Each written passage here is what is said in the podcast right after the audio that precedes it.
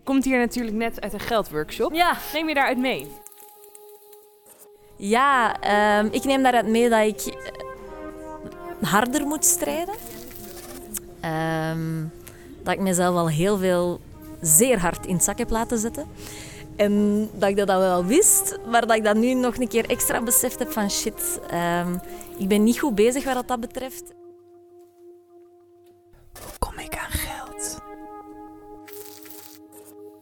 Podcasts. Een medium dat de afgelopen jaren razend populair is geworden. We krijgen steeds weer mensen die kunnen zeggen: Ik ben eh, podcastmaker. Ik maak verhalende podcast. Ik werk ehm, als freelance podcast- en radiomaker. En wij maken eh non-fictie verhalende podcasts. Ehm, journalist en podcastmaker. Ik heb ook een podcast gemaakt, die, eh, die podcast heet Dat Dus. En ook ik ben nu podcastmaker. En met zoveel nieuwe makers komt er ook een nieuw landschap. Een landschap waarin mensen werken, waaronder mensen werken. Een landschap dat invloed heeft op wat er is, op wat er komt.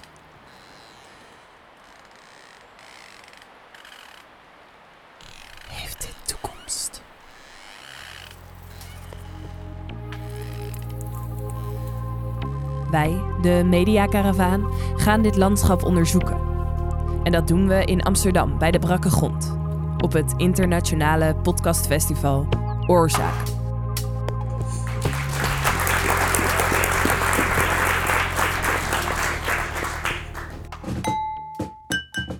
Hoi, ik ben Nicky. Hi, Luca. Hallo, Lara. Hoi, Stefanie. Ik ben Loes. En samen zijn wij De Landen.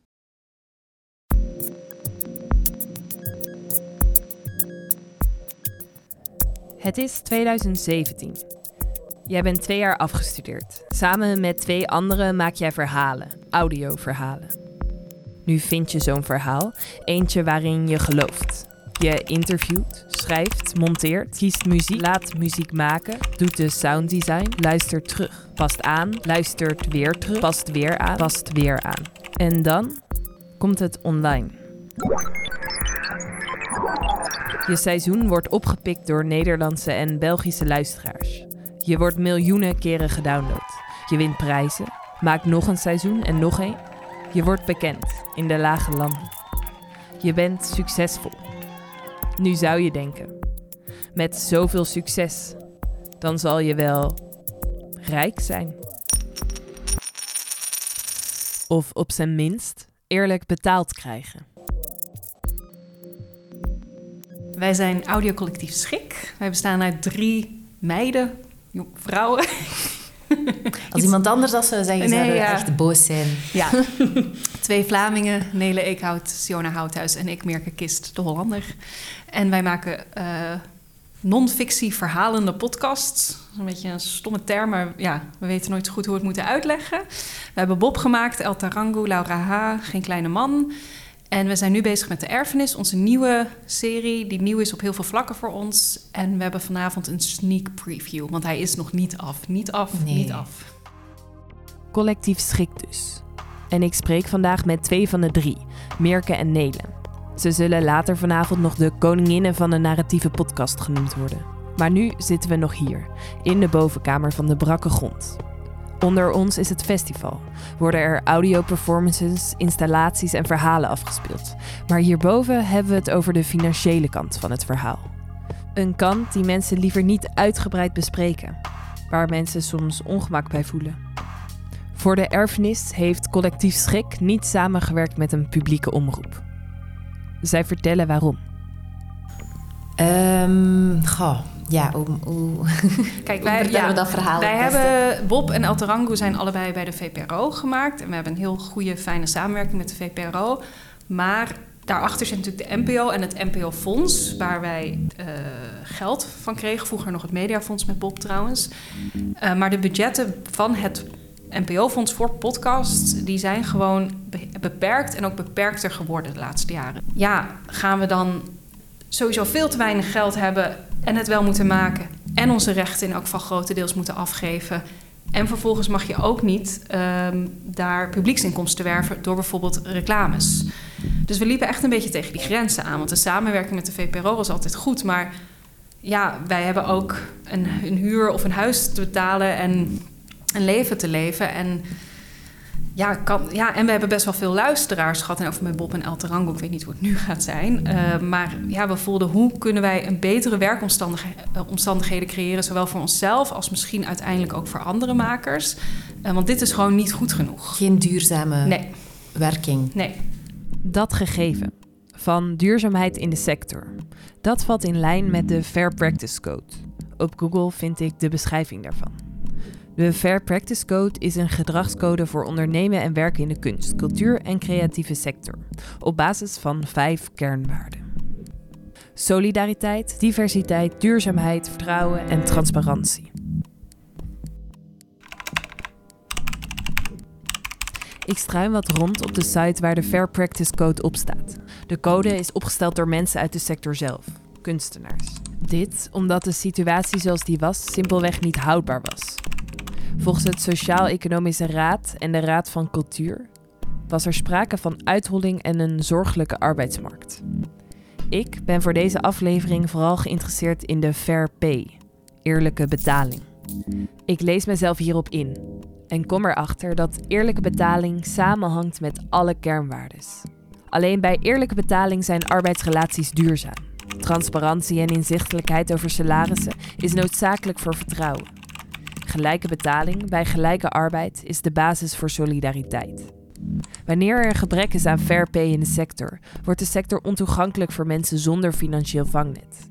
Dus ook diversiteit en fair pay zijn onlosmakelijk verbonden.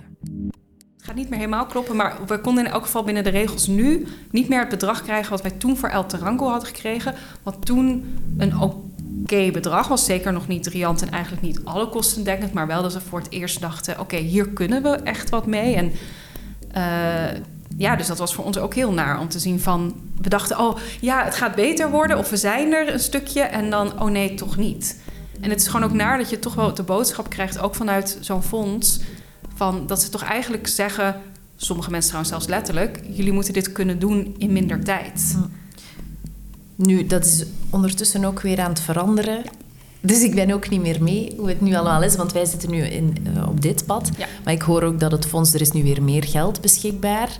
En dat er ook, ik heb het gevoel dat er ook met een andere toon wordt gesproken over wat makers mogen verwachten. Dan rest de vraag, wat kan je verwachten? Door welk landschap zal jij je als jonge podcastmaker moeten bewegen? En wat is er nou typerend voor het podcastveld? Wat ook moeilijk is natuurlijk aan het podcastveld, wat volgens mij sowieso in de, kunst misschien is, maar is dat we zijn heel erg gewend als, als luisteraars om niet te betalen voor een podcast. Dus het is ook gewoon heel moeilijk. Hoe zet je dit product, hè, die 6 keer 40 minuten audio, hoe verdienen we daar nog geld aan? Kijk, een boek verkoop je gewoon. Het levert ook niet per se meer altijd zoveel op, dat weet ik ook wel. Maar er zit toch iets duidelijker één op één in. En dat zijn wel de uitdagingen volgens mij van de podcastwereld. Waar je in Nederland en België ook wel ziet groeien hè, de laatste jaren. Van er wordt veel meer met reclames gewerkt. En je ziet ook dat succesvolle chatpodcasts, eigenlijk dat dat best wel kan. Dat makers daar best volgens mij al iets aan kunnen verdienen of misschien zelfs van kunnen leven. Maar dat model valt een beetje in het niet bij de series die wij maken, waar een team van, nou ja, tussen de, weet ik veel, eigenlijk vier en tien mensen misschien een jaar aan werkt. En waar er altijd maar een beperkt aantal afleveringen zal zijn tegenover de lange uh, productietijd en de hoge productiekosten. Dat is niet iets dat makkelijk commercieel ja. Uh, ja, kan opbrengen.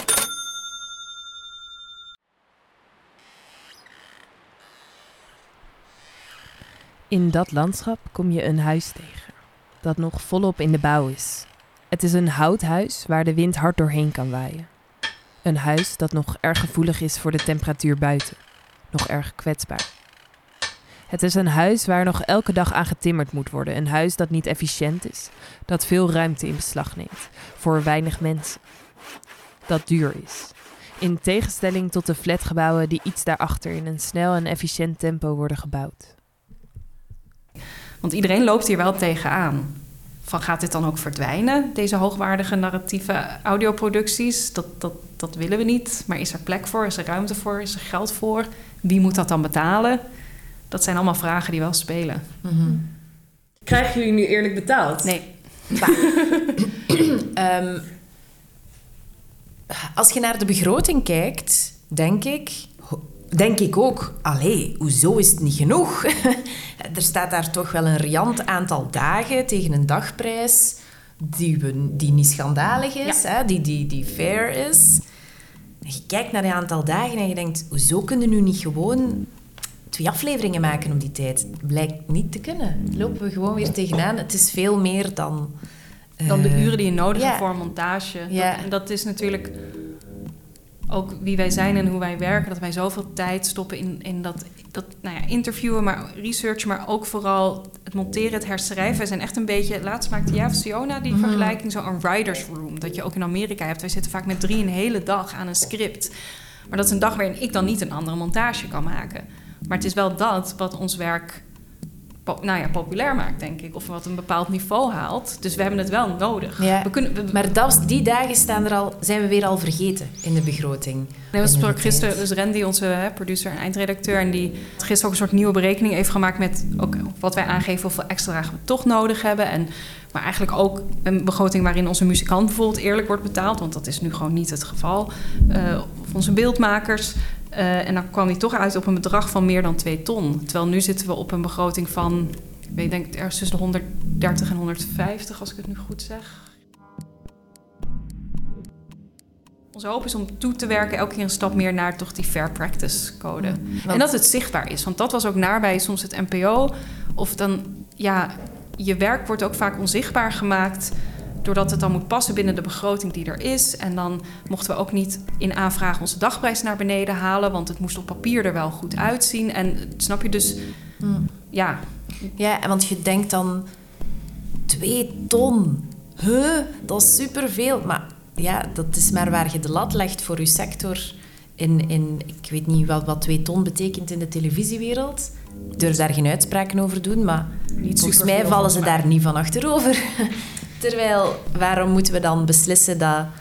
eh, ja, maar het is maar audio. Waarom, waarom moet dat eigenlijk minder kosten? Dat moet Ja. ook geschreven worden. en gemarket worden. Mm. En muziek worden gemaakt en beeld worden gemaakt. En een, de redacteur en iemand moet de planning doen. En dat komt er ook allemaal bij. Ja, allee, dat moet niet. Dan, maar dan zijn die series er niet. Nee. Dus dat is een keuze.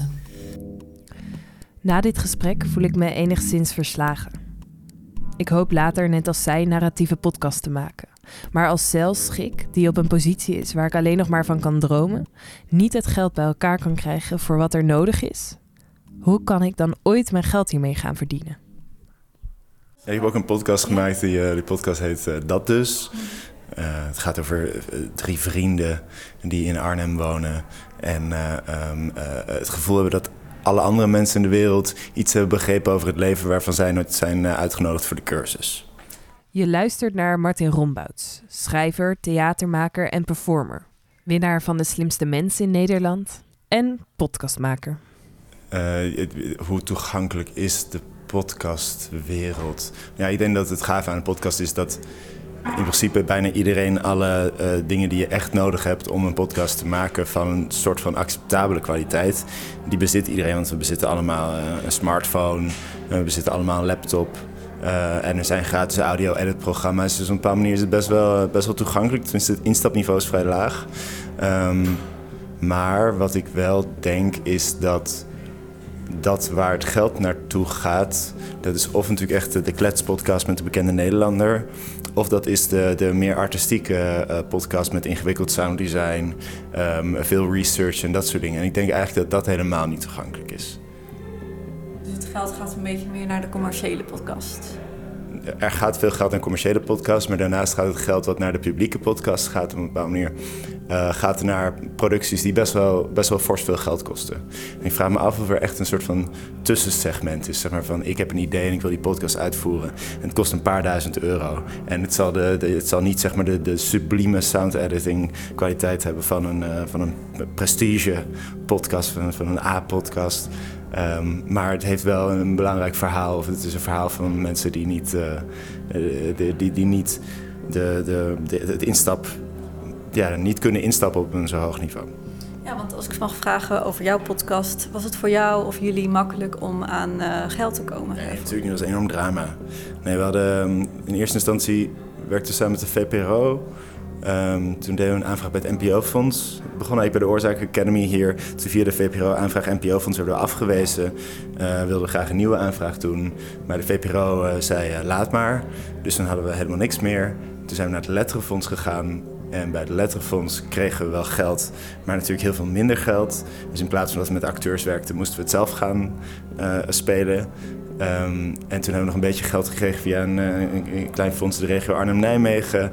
En met al die kleine beetjes bij elkaar leggen, kwamen we toen precies tot iets wat soort van leek op een dagvergoeding. Waarvoor, nou ja, die, waarvoor je niet al te erg hoeft te schamen. Maar dat, ja, dus eigenlijk, het conditioneert is keihard werken, ook voor je geld. oh ja, maar ik heb de afgelopen drie jaar denk ik nooit meer dan 14.000 euro per jaar verdiend. Wat minder is dan minimumloon. Die huizen waar ik het eerder over had, daar moet geld in gestoken worden om ze te bouwen. Om de grond te kopen, de tuin, om ze te onderhouden.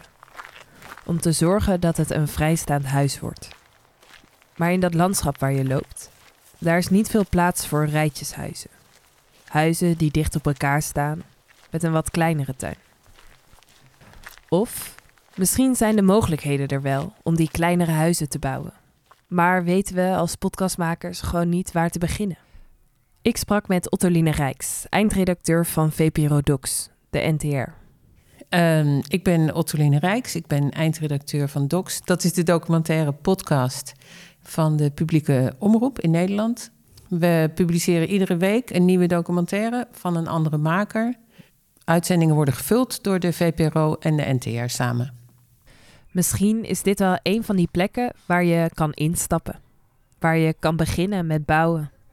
Ik vroeg aan haar wat voor inzendingen ze binnenkrijgt en of dat nog veranderd is over de jaren.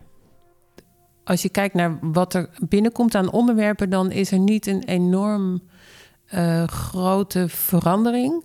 Uh, er is eigenlijk over het algemeen is het ongeveer 50-50 dat mensen een persoonlijk verhaal, dus iets wat zich in hun directe omgeving afspeelt, uh, aangrijpen als een startpunt voor een verhaal over een groter thema. En dat kan zijn uh, ouderenzorg, of dat kan soms zijn euthanasie, of uh, nou, veel. Het kan zijn geestelijke gezondheidszorg, het kan zijn woningnood, dingen waar je zelf direct mee te maken kan hebben, waar je dan een verhaal over maakt. Um, en verder zijn er natuurlijk ondermakers um, die hebben dezelfde soort zorgen of die zijn verontrust over dezelfde ontwikkelingen als andere mensen. Dus er komen veel plannen over het klimaat, eh, de klimaatverandering of over de vluchtelingenproblematiek. Eh, eigenlijk thema's die gewoon leven in de samenleving, waar mensen zich zorgen over maken, die in de media langskomen. En dus ook makers uh, triggeren om iets te bedenken daarover. De podcast zit op het platform van NPO Radio 1. Dat is de nieuws- en sportzender. Ik vind het belangrijk dat we op een bepaalde manier aansluiten bij de actualiteit. En dat mag je heel ruim opvatten. Je kan qua thematiek aansluiten of je kan iemand portretteren die iets heel bijzonders heeft gedaan of iets heeft bereikt. Maar ik zou maar zeggen, heel erg puur gericht op soundscape, hele poëtische dingen. Ook al vind ik dat zelf vaak heel mooi dat heeft niet echt een plaats in docs. In een praatje waar ik Otterling eerder heb gezien, vertelt zij dat het budget over 20 jaar niet veranderd is. Ik vraag haar hoe dit kan. Nou ja, als ik zeg het budget is niet hoger geworden, dan bedoel ik het budget per documentaire. He, dus wij krijgen een bepaald programmabudget. Dat smeer je uit over de aantal producties die je wordt geacht op te leveren. En dan heb je een bepaald budget per documentaire. Ik werk voor de NTR. Uh, het is niet zo dat de NTR geld heeft om, een, om deze podcast te maken. De NTR moet dat indienen bij de NPO.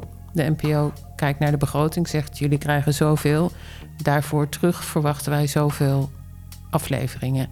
Ja, de gemiddelde vergoeding voor een documentaire is niet hoger geworden. En dat komt mede omdat sinds de start van dit programma 20 jaar geleden er gewoon best veel bezuinigingsrondes over het programma heen zijn gegaan. En uh, het streven altijd geweest is om het budget in ieder geval in stand te houden. Dus om niet te bezuinigen op het programmabudget. Dus alle bezuinigingen zijn ten koste gegaan van personeel. Maar ja, het blijft natuurlijk idioot. Uh, vind ik zelf ook. Nou ja, met de populariteit van podcasts en dat ook de publieke omroep ziet hoeveel luisteraars je daarmee kan trekken en hoe aantrekkelijk het is om, om, heel, veel, om heel veel verschillende onderwerpen aan te bieden en mensen de gelegenheid te geven om het uh, on demand te luisteren, uh, is het budget daarvoor natuurlijk ook wel versnipperd geraakt. En maken ze bij de NPO andere keuzes. En dat, ja, dat is wel waar wij mee. Ik bedoel, dat is hun taak en hun, ook hun recht. Dus eigenlijk om dat te doen. Dan, wij moeten daarmee werken, ja. Ja, ik zou uh, makers willen aanraden om uh, contact op te nemen. Stuur je ideeën gewoon toe. Dat, uh, dat kan altijd. Wij reageren altijd. Als je binnen twee weken niks hoort, dan moet je aan de bel trekken. Want dan is het in de mail tussen de balken gevallen. Een documentaire is iets heel specifieks. Dus het is, ik kan veel beter iets adviezen geven als ik weet in welke hoek een idee zich ongeveer bevindt, dan uh, heel in het algemeen. Ik heb in deze aflevering gekeken naar het podcastveld, naar het landschap daarvan. Dat heb ik gedaan met vier mensen. Er zijn nog veel meer stemmen, veel meer meningen, veel meer ideeën die ik nu niet gehoord heb. Toch hoop ik dat dit jou iets meer inzicht heeft gegeven onder welke voorwaarden jouw favoriete podcast geproduceerd wordt.